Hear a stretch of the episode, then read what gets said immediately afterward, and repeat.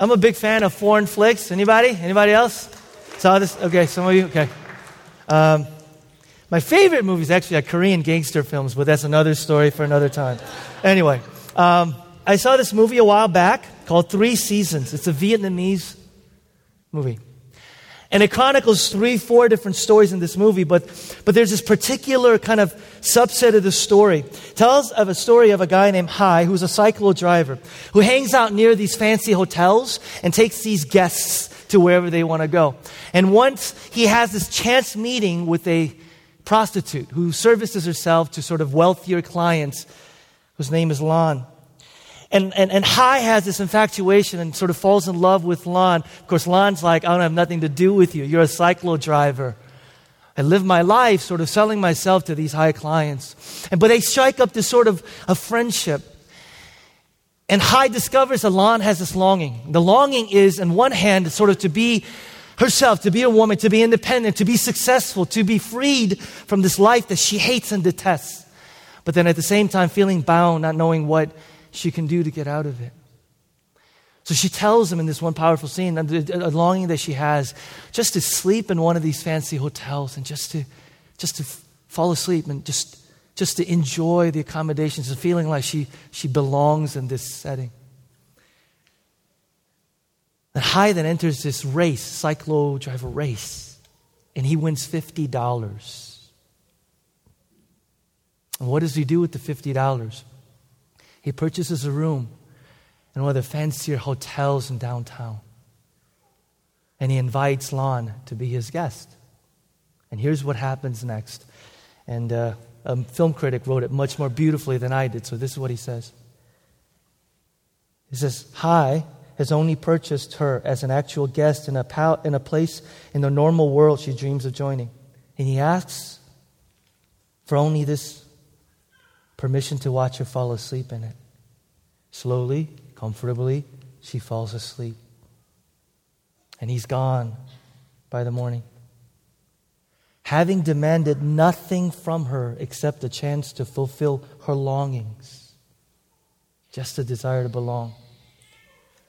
But something snaps in her. She finds she can't go back to her old job of prostitution having experienced for the first time somebody who used his power to serve her, she gets a new sense of her own dignity. She's not the same person. She is completely changed by the transforming grace of selfless love. The reason why that story is powerful for me is because every single one of us can relate to the power of grace in our lives. You never walk away the same when you truly encounter grace in your life.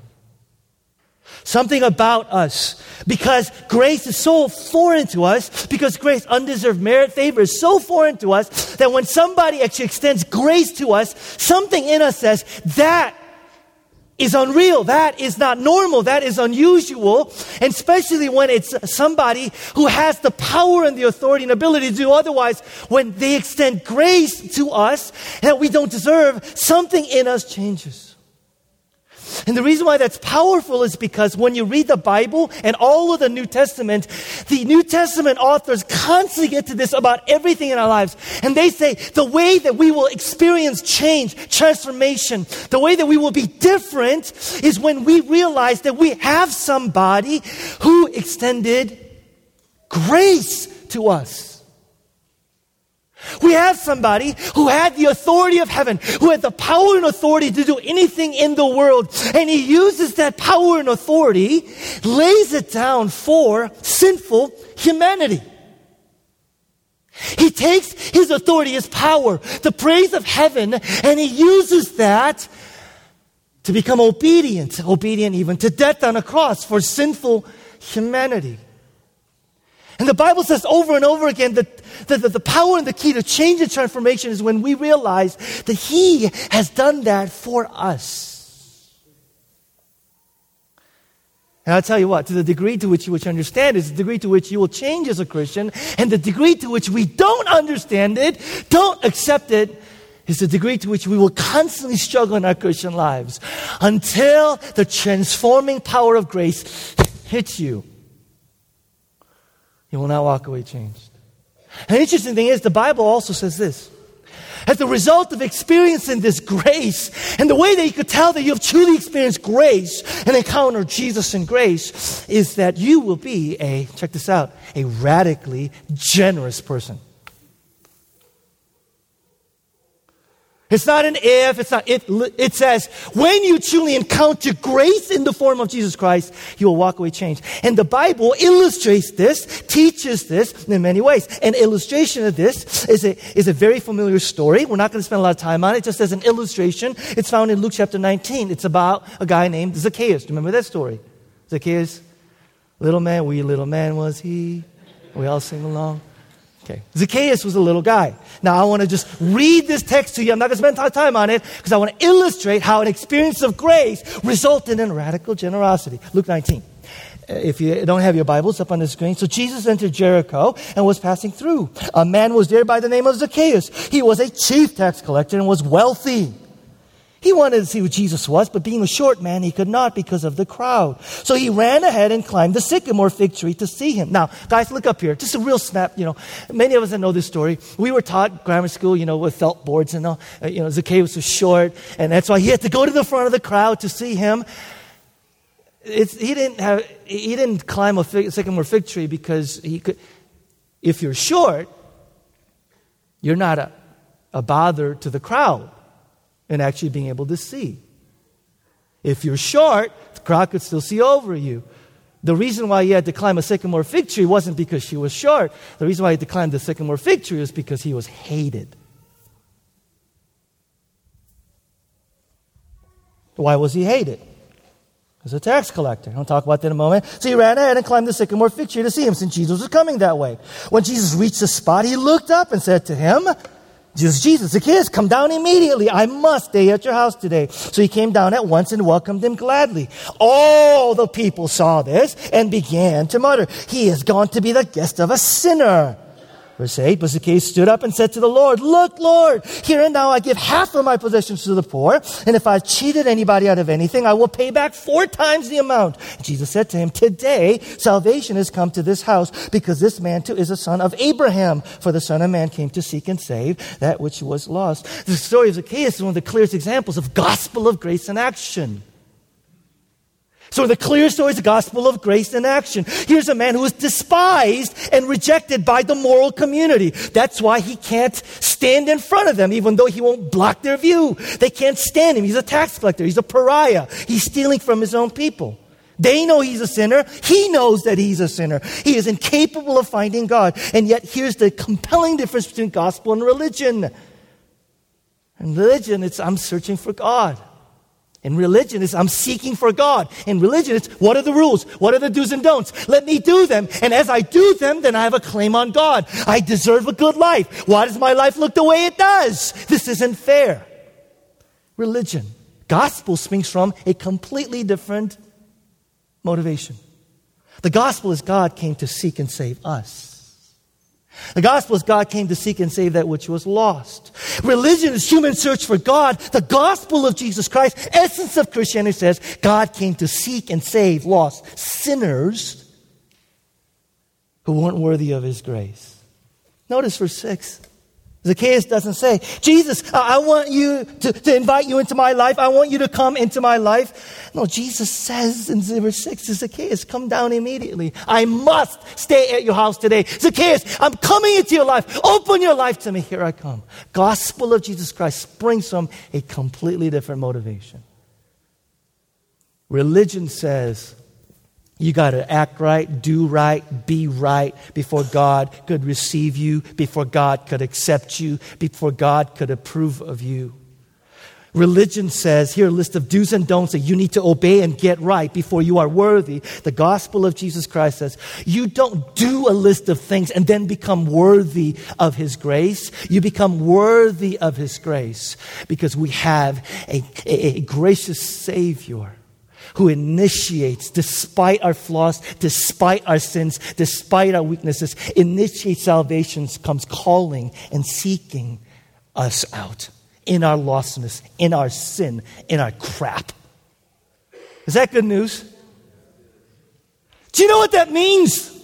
And this is why some of us don't understand through the gospel of grace. Because if that's how we enter into the kingdom of God, if that's how we get on board with this thing called Christianity, then you need to recognize today that He, if you're a child of God, loves you. He loves you. And I've said this before. He doesn't love a future version of you. He loves you. Many of us today think, I think He will love me. And that's completely different from the gospel, which says He does love you. As long as you hold on to this, He will love me. If I, as long as you hold on to this, He will future version. As long as I act and do, uh, you will not walk away transformed and changed. The gospel of Jesus Christ says He loves you. Period. Period. So He loves you enough to let you suffer he loves you enough to let you go to some dark places so that what's down here can be churned up to the top so that God can heal you. He loves you enough to call you unto himself. He loves you enough to send his one and only son to be slaughtered on the cross. He loves you enough, Romans 8, that no sin, no sickness, no death, nothing in all of creation can separate you from the love of God. You and I see sin, our sin, as this reason for God to want to have nothing to do with us. And the gospel says God looks at our sin as an opportunity for God to do something mad, uh, uh, mag- to something to magnify his name, to glorify his name as he heals us from it. He doesn't love you because you're good. You're not. I'm not. He loves you because his son died and rose again on your behalf. He loves you not because of your merit, my merit. He loves you because of his merit. Do you understand that? Now look what happens to Zacchaeus. The evidence of a genuine encounter with God is found in verse 8.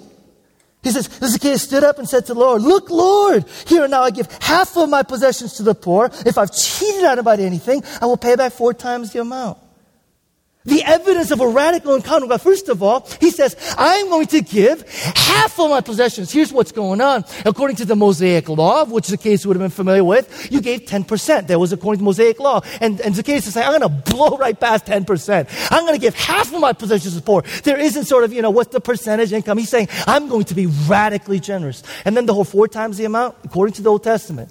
If you stole someone's cattle, the penalty for repaying that person was you pay back four times the value of a cattle. So Zacchaeus is using that economic penalty on himself and saying, anybody I've defrauded, anybody I've lied to, anybody I've cheated, I'm going to pay back four times what I took from them. Radical generosity. Now, check this out. It's not just the actions, it's the attitude. Do you see the attitude? Verse 8. He literally going, Look, Lord, it's not duty. Look, Lord. It's not fear out of punishment. If I don't, God's going to. Look, Lord. There's joy. There's delight. There's no, you know, you need to. There's joy and delight in saying, Look, Lord. It's literally saying, Look, Daddy. Look. Here. Here. An experience of radical grace. Radical generosity. Not born out of fear, duty, obligation. Grace. Grace. Grace. I'm going to say one last time and we'll move on. He's not looking out to love some future version of you. He loves you. Period. He will love me is not the gospel. He does love me is the gospel.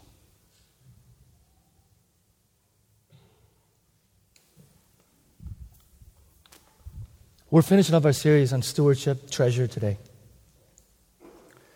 Nobody sings leaving the church during the sermon series. I don't get a lot of encouraging thank you emails during the sermon series, you know? It's a lot of, you know, one of those. That's okay. That's okay. That's okay. I get it. It's one of those things, one of those topics. The pastor talks about it, and everybody walks away going, you know what? That really, really is not comfortable to listen to.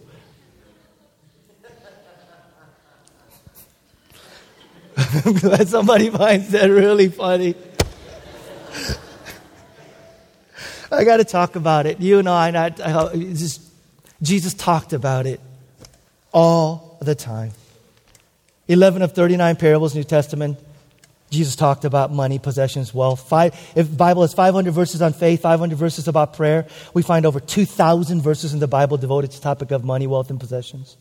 Jesus talked about money, wealth, and possessions more than heaven and hell put together. He talked about it all the time. Why? Matthew chapter 6, verse 21, Jesus said, Where your treasure is, there your heart will be also, which is sort of the theme of this passage, uh, this whole sermon series. The reason why Jesus talked about it so much, you guys, is not just money. Jesus talked about it so much because our heart, our allegiances, our loyalties, our priorities, everything that we do and are about in our lives is somehow ultimately tied to money, wealth, and possessions. And Jesus literally said, You could either serve money or me. In other words, he was saying, It's that powerful a force in your life. You will either be mastered by your treasure or you will master your treasure. You'll either serve me, be devoted to me, prioritize me, have me as your Lord, or you'll be about other things that are related to money. And today, as we end this sermon series, you guys, I need to be really, really practical, and I'm going to do that towards the end. But it's my one last attempt to get you to see that the fundamental motivation is not, you need to do it because it's the right thing to do. You need to do it because if you don't, God's going to punish you. You need to do it because, you know, that's what good Christians do. You, I need you to understand that is the inevitable result of understanding and encountering grace. Encountering grace. And there's a group of people that understood this. Open your Bibles to 2 Corinthians chapter 2. There's a group of people that understood this. 2 Corinthians chapter 2.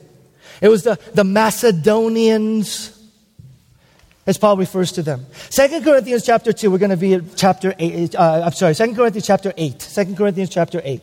Brief background before we look at the verses. And I'm going to talk like extra fast today because I feel pressed for time and I have a lot of ground to cover. So if you are new to this church, I apologize. If you have one of those machines that like slows down the way that the person talks, you might be able to, but I need to chop, chop, chop. Is that okay? Is that okay? Okay, here we go. So Second Corinthians chapter 8. So here's the background. The church in Jerusalem, the church in Jerusalem is struggling. Church in Jerusalem is struggling. Some scholars think maybe it was poverty, something, uh, a huge poverty because maybe it was famine or persecution. But the church in Jerusalem is struggling financially. And what Paul is doing is he's going around these churches that he's planted and he's making a collection to help this church in Jerusalem.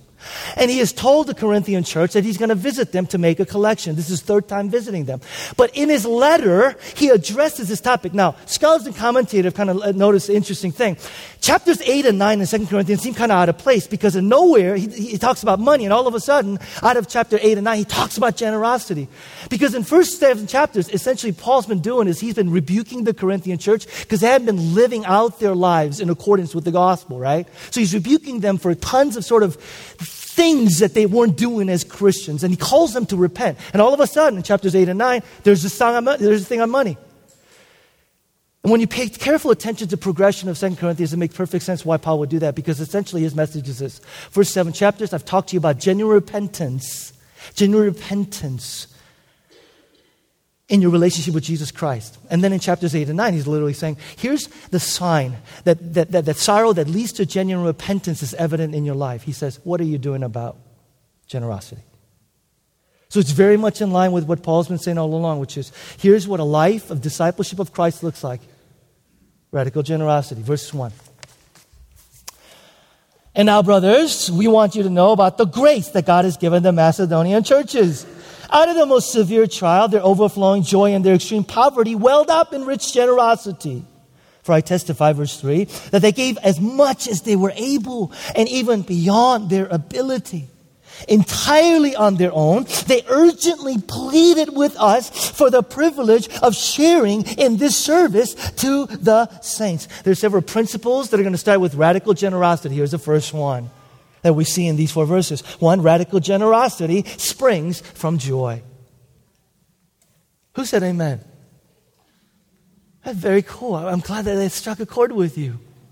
Because look into what Paul says. He says the mess, he stresses that the Macedonians' generosity derived from their joy, but their joy didn't derive from their generosity. In other words, they didn't feel joyful because they gave. They gave because they were joyful. Why is that funny? Oh, my voice? Okay. Michael, will you hand me a water, please? sorry, sorry. People on podcasts are going, why are they laughing? Why are they laughing? But isn't that cool? I mean, Paul makes a distinction. He says they didn't, they didn't, their generosity was because they were already filled with joy rather than they they they felt joyful. Okay, I completely lost my chain of thought. So let's stick with what I initially said. You understood what I said, right? Take your time. Thank you, Michael. See, I want to press for time. Here's the reason why that's so critical because the motivation for their giving wasn't to pat themselves on the back, wasn't to appear more benevolent than they actually were, wasn't so that they could. The reason why they gave was because they were already joyful, filled with joy. Now, when we give, it feels good. When we're generous, there's a thing about that that feels right. But that's a far distant secondary third reason for why we should give. Paul says we give because we are people who are already filled with joy in God. How many of us are, t- Jesus says this in Matthew 6. He says, when you give, don't, don't blare trumpets and let people know you give. He also said this though. He said, when you give, don't let your left hand know what your right hand is doing. In other words, he was saying, when you give, don't not just tell other people, don't even tell yourself that you're giving. Why? He says, That's your reward. That's it. Like, I gave myself. People said, Woo. That's your reward. That's it. If our benevolence arises out of wanting to, ha, that makes me feel good, Jesus says, wrong motivation. Your motivation is, I am already filled, therefore I give.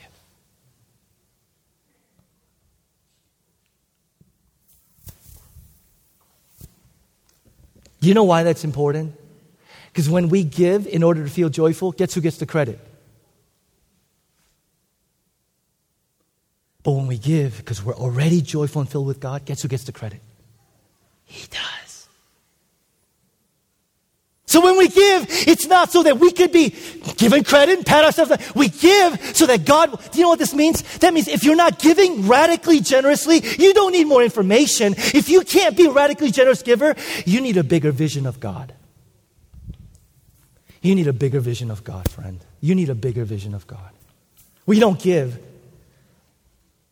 as a way of something that we can do for God. We give rather as an illustration of how much God has done for us.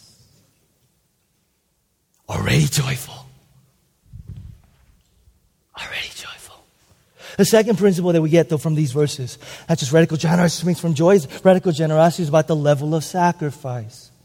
And this is so important and key, especially for a church like ours, and especially in this economic time. Listen to what Paul says in verse 3. He says, They gave as much as they were able and beyond their abilities. Now, this doesn't mean, we covered this last week sort of, that what they, that, that, that they gave more than they had, you know? So they gave and put them sort of in dead and uncomfortable position. But rather, when they gave, it hurt. Biblical generosity is giving to the extent that it hurts. I want you to just think about that for a moment. Jonathan Edwards, in preaching Galatians chapter 6, commented on verse 2 this way the verse that says, Bear each other's burdens, Christians, for in that way you fulfill the law of Christ. He said to somebody, says, You know, I just can't afford to give. I, just, I, I just can't afford to give. This is what he said. He said, If we are never obliged to relieve others' burdens, but when we can do it without burdening ourselves, then how do we bear our neighbor's burdens when we bear no burden at all? Man, this. His radical biblical giving is not, okay, you know, I, I, I'm not, I can't give to the point, you know, because if we give, you know, it's going to be a little uncomfortable, you know, we're going to have to cut some things out and we're going to, he says, that's precisely what biblical giving will do. So we Americans in America go, I have leftovers. You know, if, I, if I've kind of got some things on the side, you know, a little bit. And, and the Bible, biblical giving says, biblical giving is are you burdened because you're giving? Like, does it force you to alter your lifestyle? Can I just make a confession? I suck at this. I stink at it. because my mentality is do I have some left over? Can I my mentality is not what can I change about the way I live so that I can give biblically? How many of you thought that?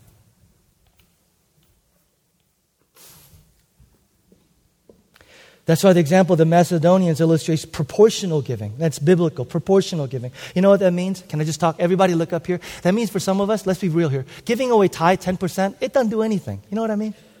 10%, duh. You know, we still travel the way we want to, eat at the restaurants we want to, we buy the stuff they want to. 10%, nothing, nah, nothing. It doesn't change anything. There's no burden. Some of us in our church, for them to even put food on the table, giving something to the church means going without things that you and I consider a basic thing. There are people in our church, working families, who can't afford to give 10%, but for them to give even 2, 3, 4% to the cause of God, to charity, to church, means that they go without things that you and I just take for granted. And yet, they are some of the most faithful givers in our church.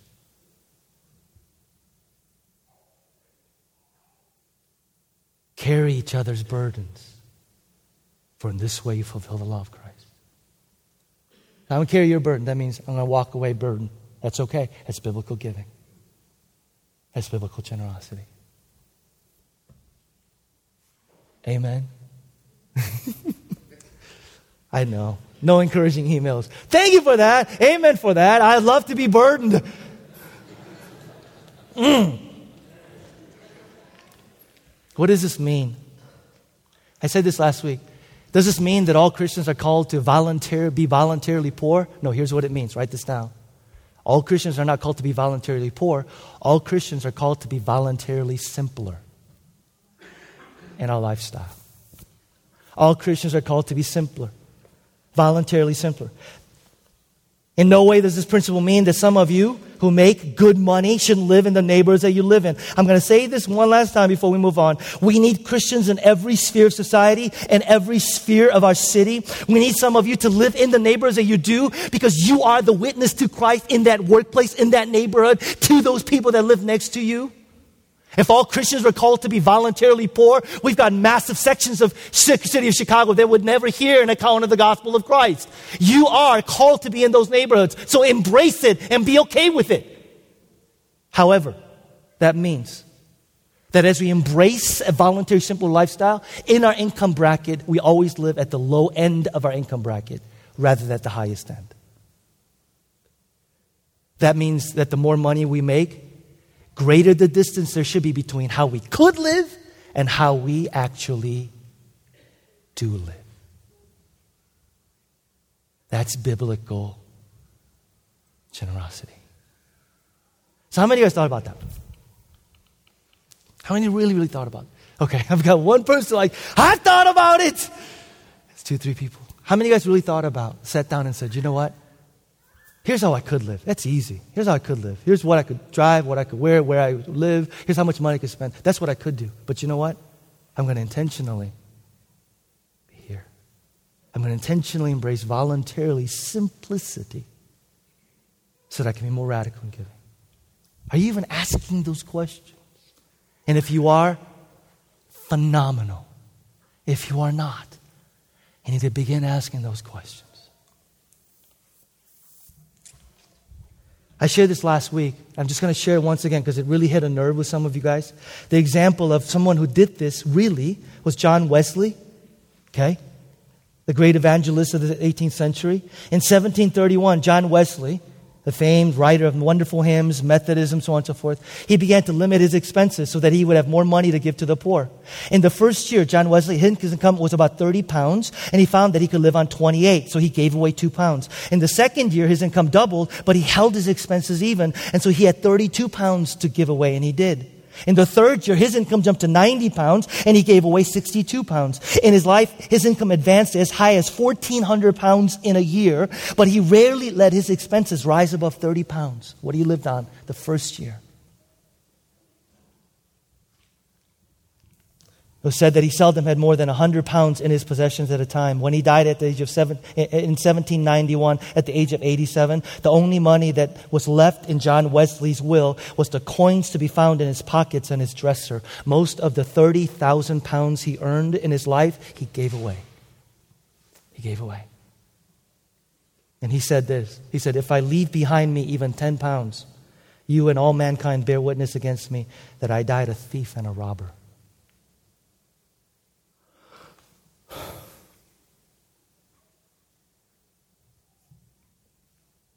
Verse 5.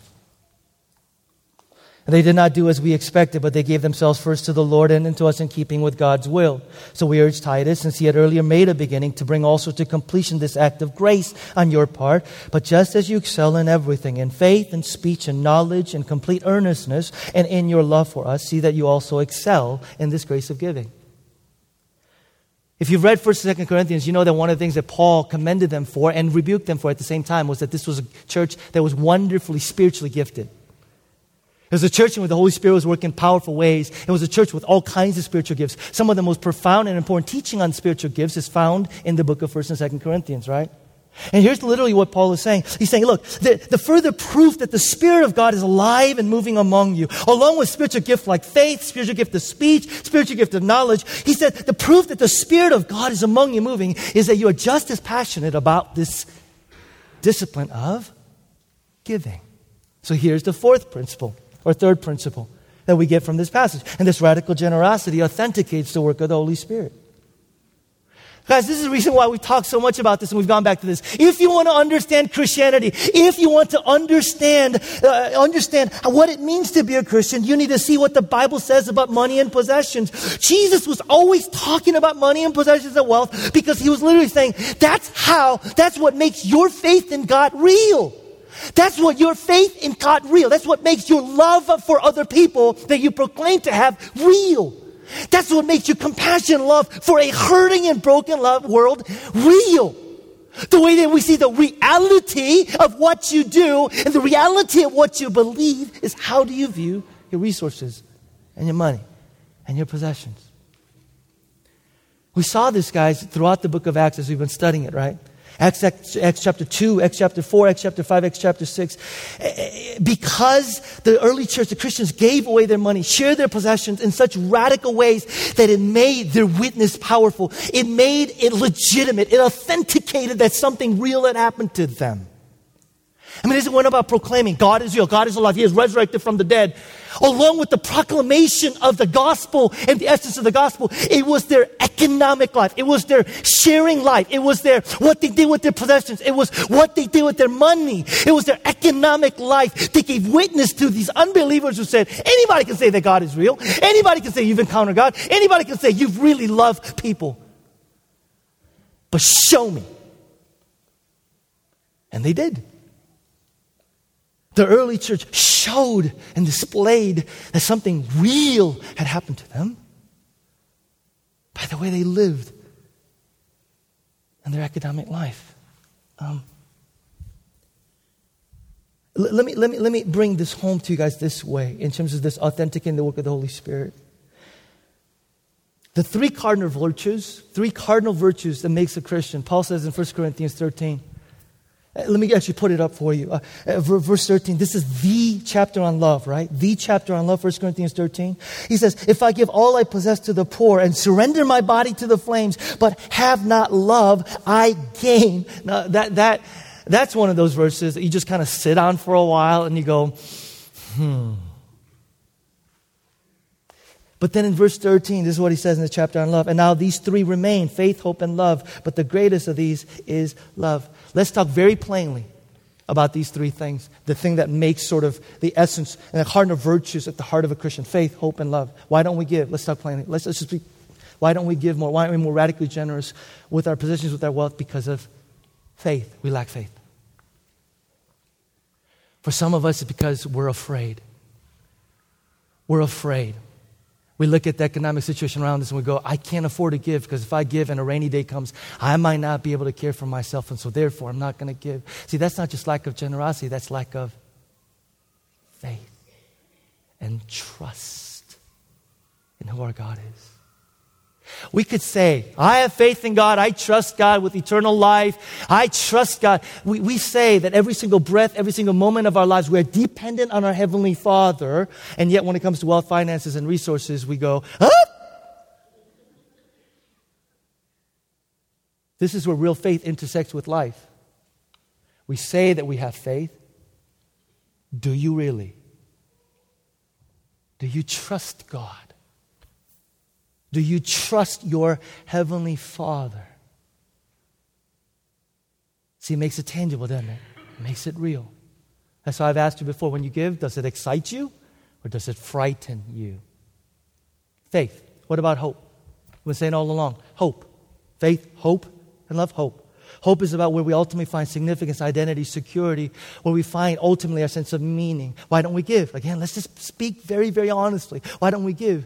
Is it because our hope is in Christ? Is our hope founded in Christ? Or is our hope in other things like status? So we spend an enormous amount of money on things that would give us status in this world. Is our hope found in Christ? Or is our hope found in worldly security? So we save and save and save, and nothing wrong with that, but we save and save and save, and we're radically generous because we're afraid of the circumstances. We're afraid of our future. And we say, My hope, we say, My hope is found in Christ. But really, my hope actually is in how much I'm saving for a rainy day. Faith, hope, people love. And what about love? This one is just straightforward. Bible says, you cannot say to your brother who's in need, good luck.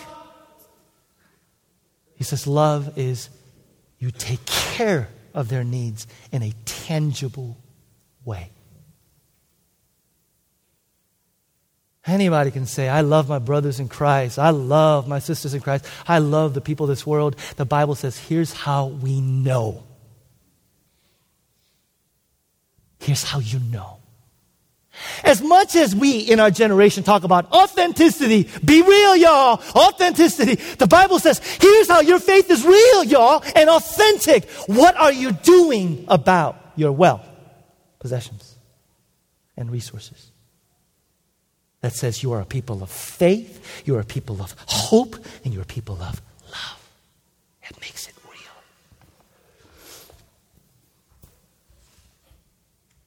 In the year 252 AD, historians speak of a major plague that hit Carthage, city of Carthage.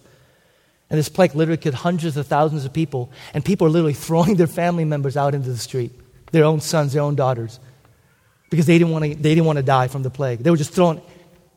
Bishop Cyprian, who was the bishop of the city, gathered together all the Christians and said, Here's what we're going to do. We are going to take these people that have been thrown out into the streets into our homes, and we will care for them. We will care for them. You know who took notice? The emperor, who was, by the way, an avowed atheist and a hater of Christianity. And this is what he wrote to one of his friends Their success, Christianity, lies in their charity to all.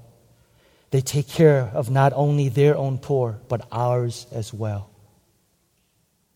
What distinguished the early Christians more than anything else was their radical attitude towards their money. Let me just say this this was a culture in which people were very liberal with their sexuality and stingy with their money. Christians came along and were very, very liberal with their money and were stingy with their sexuality. And it changed their world. Moving on, verse 8. I am not commanding you, but I want to test the sincerity of your love by comparing with the earnestness of others. For you know the grace of our Lord Jesus Christ, that though he was rich, yet for your sakes he became poor, so that you through his poverty might become rich. Can I encourage you guys to do something challenge? Can I encourage some of us just to memorize these two verses? Can we do that? Can we do that? Can we do this actually next week when we come together? Can we all say it together? wow. I'm serious. I'm serious. Homework. Homework. I know some of it's been out of school. Homework. Can we memorize? Yes, write it down. Memorize these verses. And when we come together before I preach, I will say, everybody, Second Corinthians verses 8 and 9. Here we go. And we're going to say it in unison. Homework. Because it will transform our hearts. Here's the fourth principle that Paul says in this passage. Radical generosity results from a reorientation to the gospel of grace. Notice what Paul does not do. Paul doesn't come along as I probably would have, even if I was Paul. He says, Hey, hey, hey, I'm an apostle. You got to do what I say. Sometimes I wish I had that, you know? Just do it. Why? I'm an apostle. I saw Jesus. Have you? No. Okay. I guess you got one up on me. All right, fine, fine. I'll do it. Fine.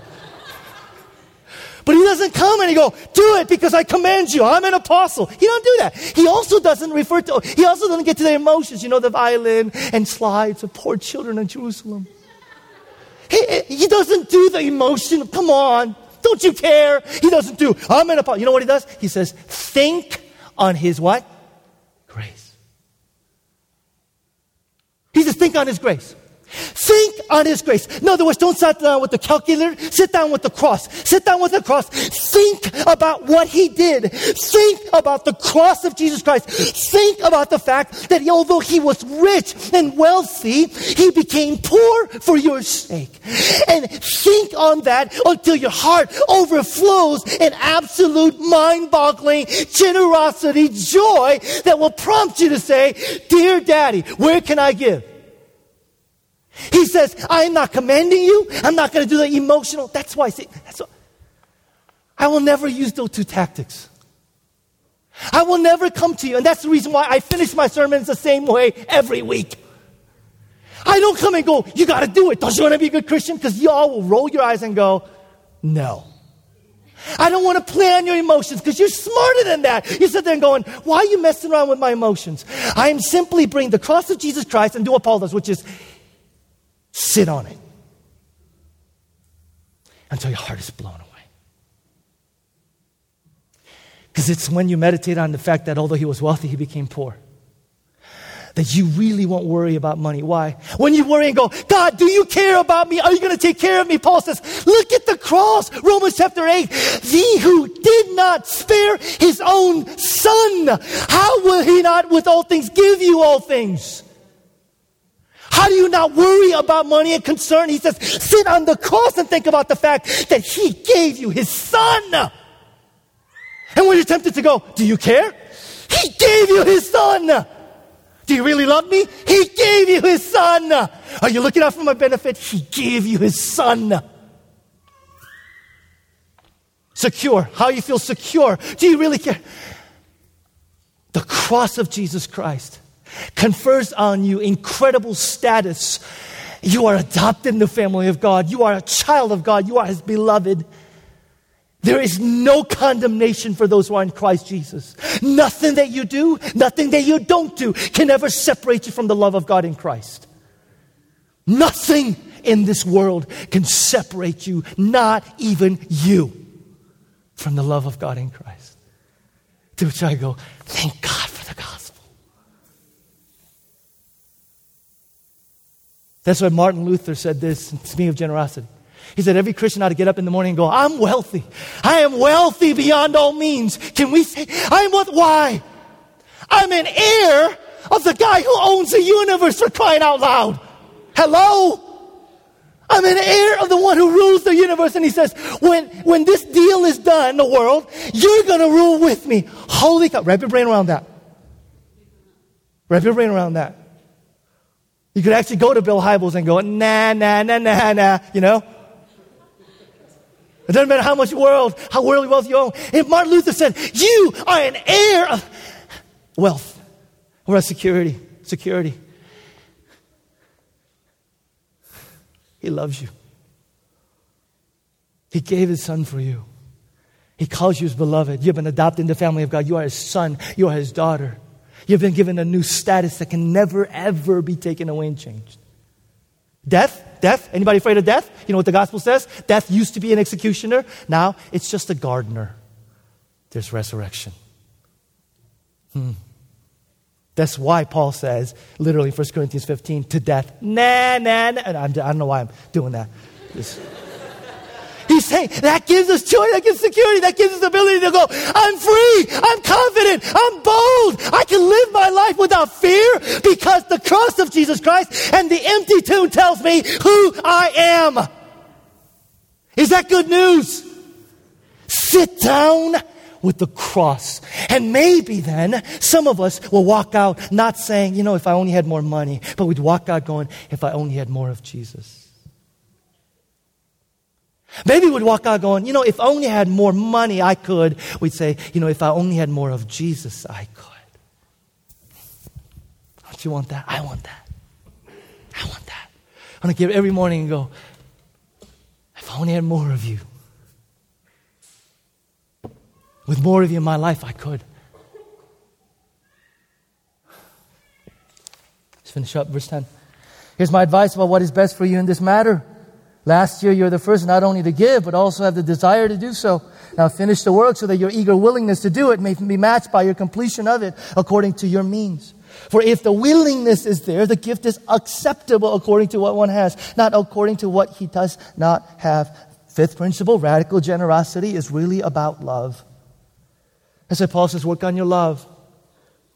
The willingness and the desire and, the, and the, the compulsion to do that. Work on your love. Sit with the cross. Sit at the cross of Jesus Christ. Because God demands generosity, but He demands that it not be a response to a demand. God requires the love that is not the response to a requirement. Really, the heart, cheerful giver, Corinthians says, the heart that the God delights in is a child of God who says, Look, Daddy, here it is and not what I'm afraid, whatever I. But I got to watch. I don't want to be a bird. Our heart says, My heart's free. My heart's been freed. My heart's been freed, man. Hmm. The amount of money that you give really means very little, you guys the motivation behind it, scripture says, is everything. That's why Paul couldn't say it any stronger. 1 Corinthians 13, even if you give away everything that you have, everything, even if you die a martyr, he says, if you have not love, it means what? Nothing. So sit with the cross.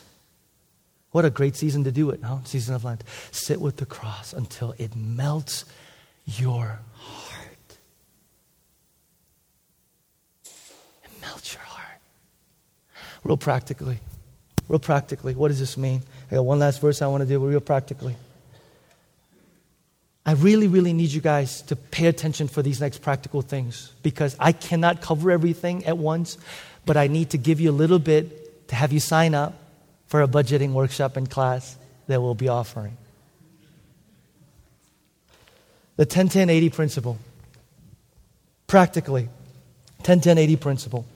What does it mean? I was taught this a while back. The biblical sort of way to approach finances. This is one way, not the only way, not the only, you know, biblical way. One way is to 10 10 What is that? 10% give to God first, 10% save, and then live on 80%. Everybody say 10 10 80. Everybody say 10 10 80. Okay, so when you go out today, and say, what did the pastor talk about? He talked about 10 10 80. What does that mean? Let me tell you. Give to God 10%, save 10%, and live on 80. Give to God first, 10%. Now, real quick, as we talked about, we're talking about proportional giving. So aim for tithing. Aim to give a 10% or even for some, some more, but aim for. Here's what this means. There are some of you, I know a lot of artists in our church, musicians, who don't have a steady income. And they literally go, some of you are like sheepishly smiling right now because you know I'm talking to you. You're sitting there going, My income is like so all over the place. You know, I don't get paid at the end of the month. Like, what do I do? Here's what I always tell them. Here's what I tell them. It's like, faithful giving is this. If you have unpredictable income, kind of guesstimate on what you think you'll make, you know, and tithe kind of the low end of that. Make sure you take care of yourself. You got to pay bills. You got to take care of yourself. You got to do those things. But tithe the low end of it. And then if you are surprised that God was generous to you and you made more money than you made than you thought, then tithe a little bit more of that at the end of the year. There's no legalistic thing like you have to. No, be flexible. Well, we have comedians in our church, you know, who, who do like these comic stand up shows. And, I, I, and I'm going, wow, that, that, that, whew, that's hard, right? That's hard. And so they go, what does it mean for me to be faithful and generous? This is what I tell them. I go, tie the low end of whatever it is that you make, give generously to God. And then if you make more, then towards the end, to make no, at the end, give more. Again, don't be legalistic and bound by and saying if I'm not in sin because you don't tithe. Not about legalism and fundamentalism, okay? But give to God first. Here's a great principle of giving to God first, okay? 1 Corinthians chapter 16. Now, about the collection for God's people, do what I told the Galatian churches to do. On the first day of every week, each one of you should set aside a sum of money in keeping with this income, saving it up so that when I come, no collections will have to be made. Here's the principle Radical generosity is systematic and thoughtful. In other words, when you, when you actually want to give to God, will you do this? The first check, the first check you get, write out to God. So sit down, sit down, get out your checkbook or whatever, first check, before you do anything else, pay bill, first check, write out to God. 1%, 2%, it doesn't matter. Commit to it, write out to God. Because when you do that, here's what you communicate. You're saying, God, I'm about your priorities first. God, I'm about your kingdom first. I'm about your needs first, God. So I can't give this much prayer right now, but first thing that I'm going to do, here's a great discipline. When I was growing up, I remember my mom still. My parents, you know, they were fortunate enough to teach me this. I mean, they, they, would, they would give me an allowance, and every Sunday they would give me this little coin. It was worth about like a dime, you know, maybe a little less. And I'd put it in my pocket, and I'd walk to church. And my parents, it was their way of saying, remember, it's a priority to say, God, you first. Interesting enough, in the Old Testament, first fruits, it was an agrarian society. First fruits of 10% meant the best crops is what went to God first. This is a way of saying, God, the best for you first.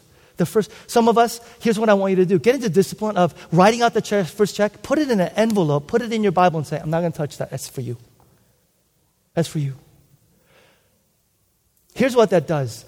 For a lot of us, and, and I don't want to pick us on our church, but when I was growing up in youth group, here's what offering time came and people would be like, you know, your coins jingling, whatever. And, and, and it wasn't the amount, it was come to God and say, God, I've prepared this, I've planned this.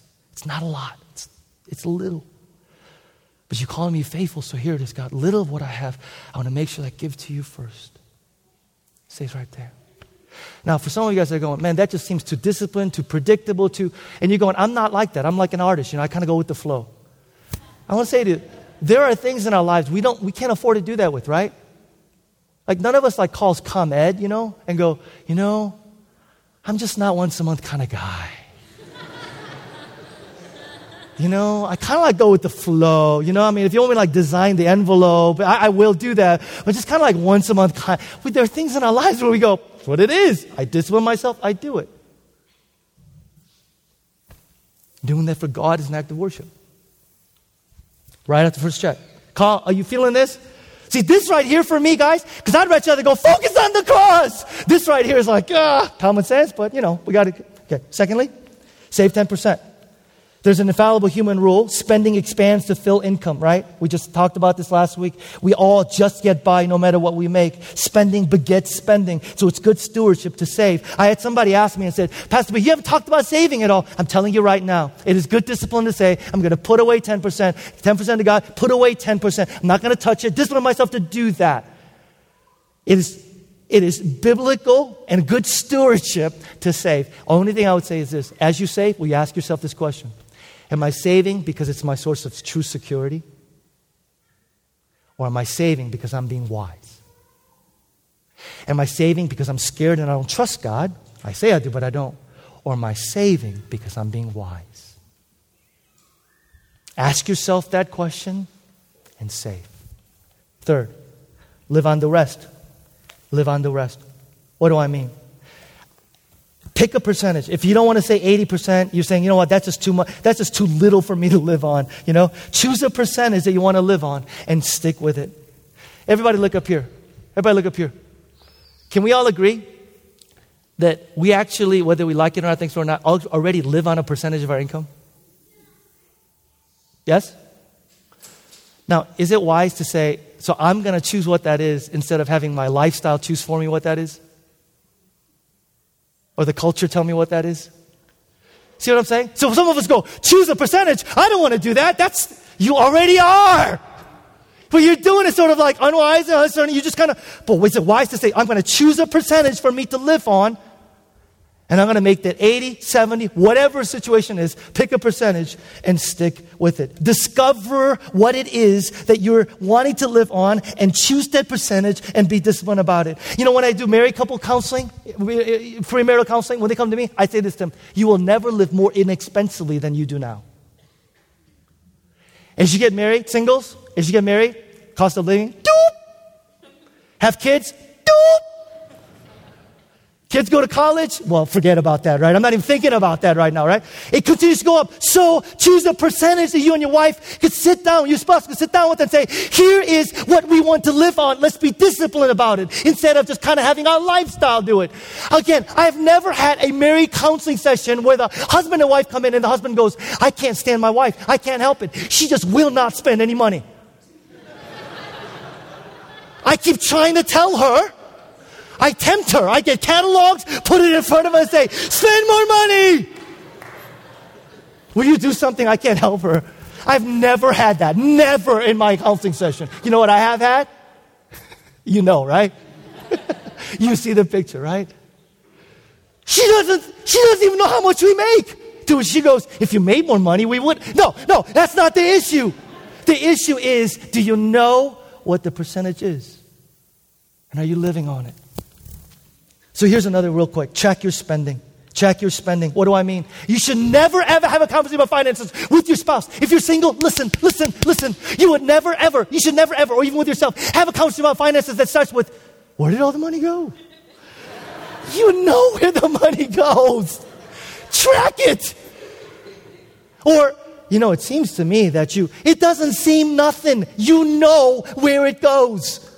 Some of you have credit card statements that says food, entertain. You know, you look at that and go, wow, I am like paying for Hollywood.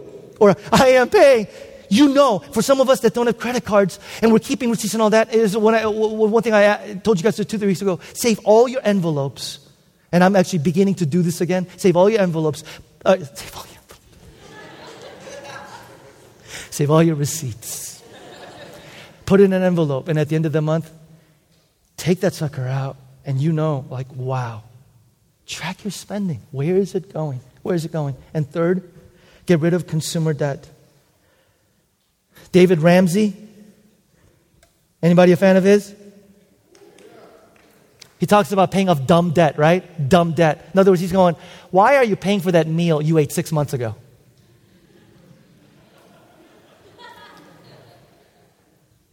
Why are you, paying for that shirt or whatever, shoes that you bought two years ago.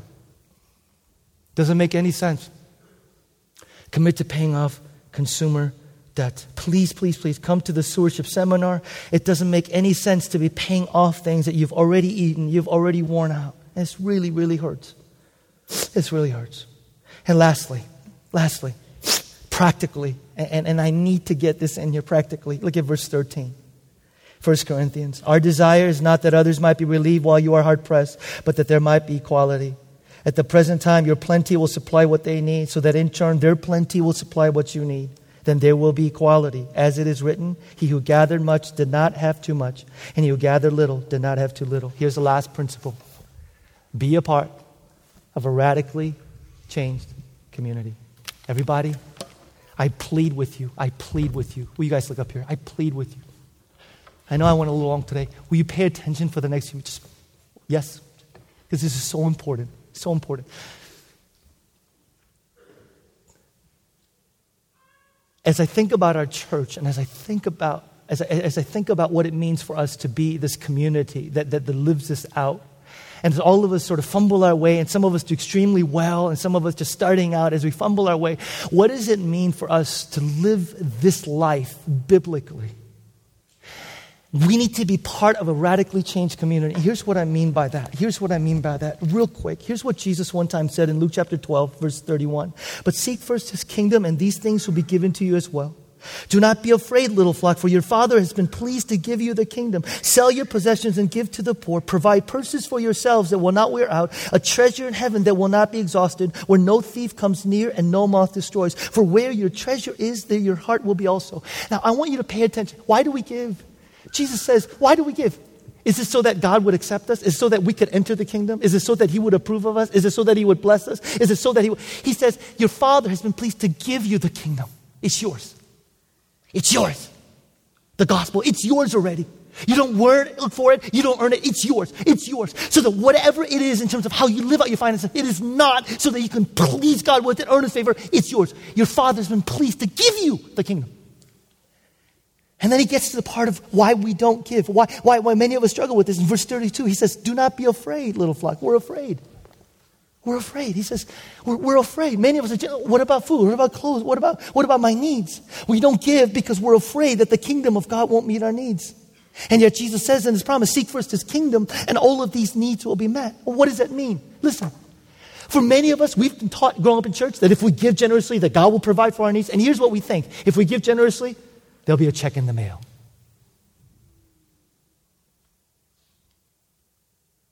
If I go towards missions, I pray God's going to give a check in the mail, or I'm going to win the lottery. In other words, when we think about God providing for our needs, we think individualistically. That's not what he is saying, and that's not what he intended.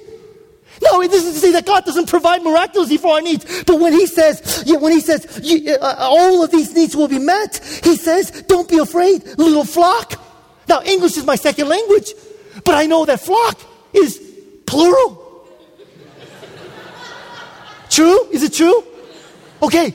So he says, don't be afraid, little. In other words, he is not, listen, listen, so careful. This is so important, so important. He's not saying God will meet your needs if you seek for the kingdom, little flock. He's not saying, so he will miraculously, supernaturally intervene individually. He's saying, no, no, no. I'm talking to you as a group. Flock, flock, flock. I'm talking as a group. God will meet your needs. Flock. How? Listen to what he said. Mark chapter 10, verse 29. I tell you the truth. No one who has left homes or brothers or sisters or mothers or fathers or children or fields for me and the gospel will fail to receive a hundred times as much in this present age. Homes, brothers, sisters, mothers, children, and fields, and with them persecution sometimes, and in the age to come. Now we know what some of those words mean. Because whenever I dedicate a baby, I go, when we enter the new kingdom, we enter a new family. And we get new moms and new dads and new uncles, and we all smile and go, that's so cool. But here's what we don't think about. We don't think about the fact that he doesn't just say father, mother, brother, sister. He says, and fields and homes. Why? Okay, I'm tired of this. Let me just say it to you this way. The way that Jesus said, seek first the kingdom and all these things will be added unto you, your needs will be met. He wasn't just saying God will supernaturally help you win lotto or give you a check in the mail. He says, you don't have to be afraid to give radically because when you join this community, when you give and you are in need, the community will meet your needs. Oh my gosh, you're awake. Do you know why that is so powerful? This is so powerful. Michael, are you listening to this? This is so powerful because it completely revolutionizes everything that we see in the New Testament about what it means to live radical lives.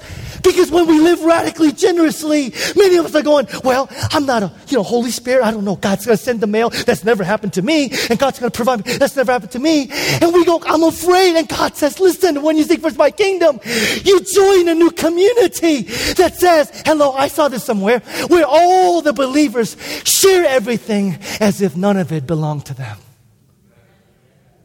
You belong to a community where when you are not afraid to give and you give to meet the needs of others, and when you yourself find yourself in need, the community comes along and says, Hey, remember the time you were radically generous? Now that you're in need, we got your back. We got you. That's what he's saying throughout the New Testament. That's why we're not afraid, because we're flock, flock flock, not chick. Chick? Chicken? Chick? Cheek? Cheek? Okay. Sheep. I don't know. I have the whole mother hen and chickens and stuff like that in my head. So I'm going to, yes.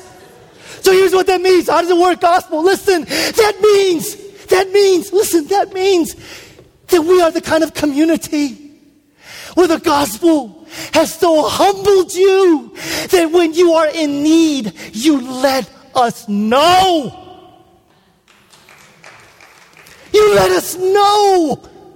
The gospel so humbled you that you don't sit there and go, I'm too proud to ask. I'm too arrogant to ask. What if I'm, what if, well, I don't want them to know that I'm dependent.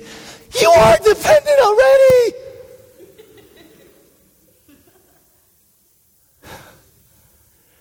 Gospel in this community, can it be possible? Has so humbled us that when we are in need, we say, I'm not too proud to ask. Hey, guys, I'm living my life faithfully and I'm in need. Can, I, can you get some help?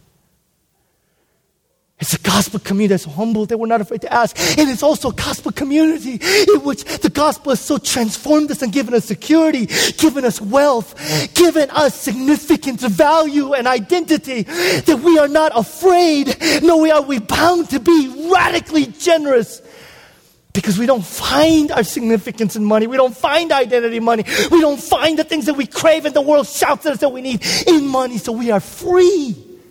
We're free. And we're looking around going, who's in need in our community? And I'm going to be radically generous because I know if I ever find myself in need, y'all got my back, right? And the community says, yes.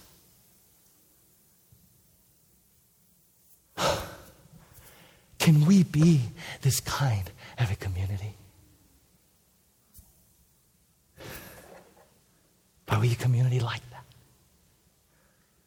Seek first his kingdom, and all these things shall be provided by you, and by you, and by you, and by you, and by you, and by you, and by me. And in that way, we fulfill the law of Christ. Bow your heads with me. God, we're. Actually, can you guys do this? Oh, Us, all stand together. Stand together. Stand together. Because I'm going to sit down because I'm tired. Y'all stand up, okay? Y'all stand up. Hold each other's hands. Let's hold each other's hands through the aisles, through the, through the aisles. Please hold each other's hands. David come on up. Choir, come on up. Hold each other's hands. Hold each other's hands. Hold each other's hands. Hold each other's hands, please. Please. I don't know if you guys caught that. I just rushed right through it, but I prayed so hard, God, that, that, that, that, that we would get this. That there will be truly a revolution occurring in some of our hearts right now as we speak. That this whole deal about radical generosity was never meant to be just about me and God and people in need. That when you called us to seek first your kingdom and your righteousness, you called us as a community of people to do it together. God, for some of us in this room who are in some ways too proud or too arrogant or too whatever to ask our own flesh and blood brothers and sisters in need. God, will you remind us that every single one of us stands in the same place at the foot of the cross? That we are fallen, lost sinners who are equally valued, equally worthy in your eyes. Remind us, God, that the cross levels the playing field and that it is our humility and our willingness to acknowledge need that testifies to the gospel of Jesus Christ. Because we begin this whole deal by coming to you humbly and saying, God, I'm in need. I'm in need. And for some of us who've been afraid to be radically generous because we're afraid that if we gave, will you take care of us? Remind us that you haven't just given us you. We're blown away by that, but you've given us each other. That this community that you have called us to is the group that is supposed to care for each other radically.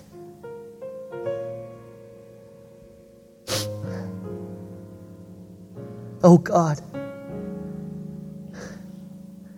God, I pray every day that this will be true of us in our community. That we would reflect your kingdom to the world that desperately needs to see evidence and tangible, real evidence of the gospel of Jesus Christ. So here's what I want you to do before we leave. The worship team is going to sing this song and, and, and, it's actually a song over you and song of sort of challenge, blessing.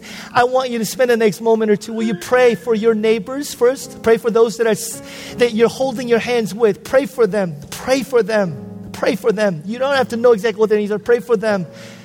Not only that God would provide for their needs, but that they would embrace this gospel transforming message, that they would be radically generous people.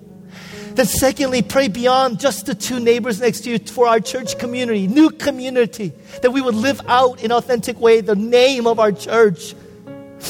That we would be a church where, because we all share everything we have in common, nobody really is in need. Can we be that by the power of the Holy Spirit? So pray for our church. And then, lastly, pray for your heart, your heart, and where Spirit might speak to your heart and what you need to hear.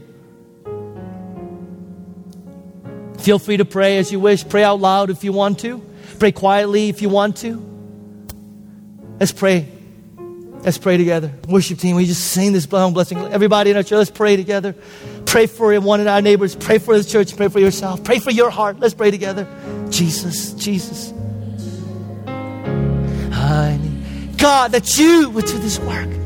God, that you would do this work in our hearts, in our minds, that you would do this work in our souls you would do this work, oh God, and deeply within us. That you would do this work, the Spirit of God. Father, I pray for my brothers and my sisters. I pray for my brothers and sisters, oh God, that they would hear you, that they would hear you and hear the message of Jesus Christ.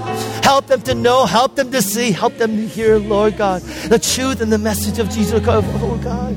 Lord, Spirit of the living God, Lord, Spirit of the living God, I pray for our church. Father, may you be the Lord of this church, be the Lord of this church. The church, Lord God, that is your body, that is your kingdom, that is your group, Lord God. We need you, we need you, we need you, oh God. This community, God, this body, Lord God, this church, Lord God, that it would be yours. Oh, Spirit of the living God. Oh, Spirit of the living God. Oh, Spirit of the living God. Oh, Spirit of the living God. Yeah, yeah, yeah, yeah, yeah, yeah. You God.